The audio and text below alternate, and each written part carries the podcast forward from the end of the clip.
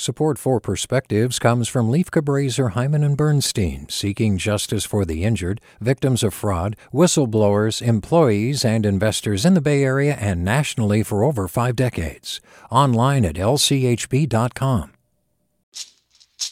Hey, it's Glynn Washington from Snap Judgment. And if you love what you're hearing, and I know you love what you're hearing, please consider becoming a KQED member get special access to cool events, behind the scenes footage, and so much more. Plus, you'll sleep better at night knowing you did your part for the community you depend upon. It's in you. Please be in it. Visit donate.kqed.org slash podcasts to sign up now. That's podcast with an S. Thanks. From KQED. Recently, a post about a grounded red tailed hawk near Glen Park in San Francisco thanked the folks who'd stood guard while a Good Samaritan tracked the author down. It also said, Kudos to the gentleman who had the foresight to bag the dead rat the hawk was holding. I had to read it twice before I understood. The culprit was rat poison.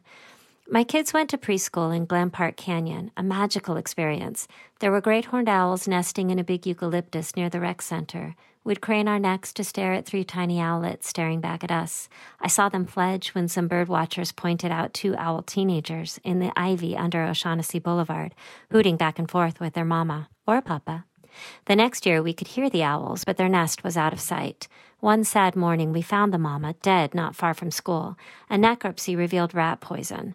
We hoped against hope Papa was carrying on, a single dad, but more likely Mama fed her babies the poison rat before eating herself. What mama doesn't subsist on her kids' leftovers. A few days later, two male great horned owls fought to the death on Mount Davidson. Seriously, both were found. I just knew it was a fight fueled by grief. A wiser friend said Dad was trying to get a new mate. Maybe. It took a few years, but finally a new nest of baby owls appeared in the canyon with a new class of preschoolers to watch them. The other day I passed the big eucalyptus and a couple was staring up at that old familiar notch.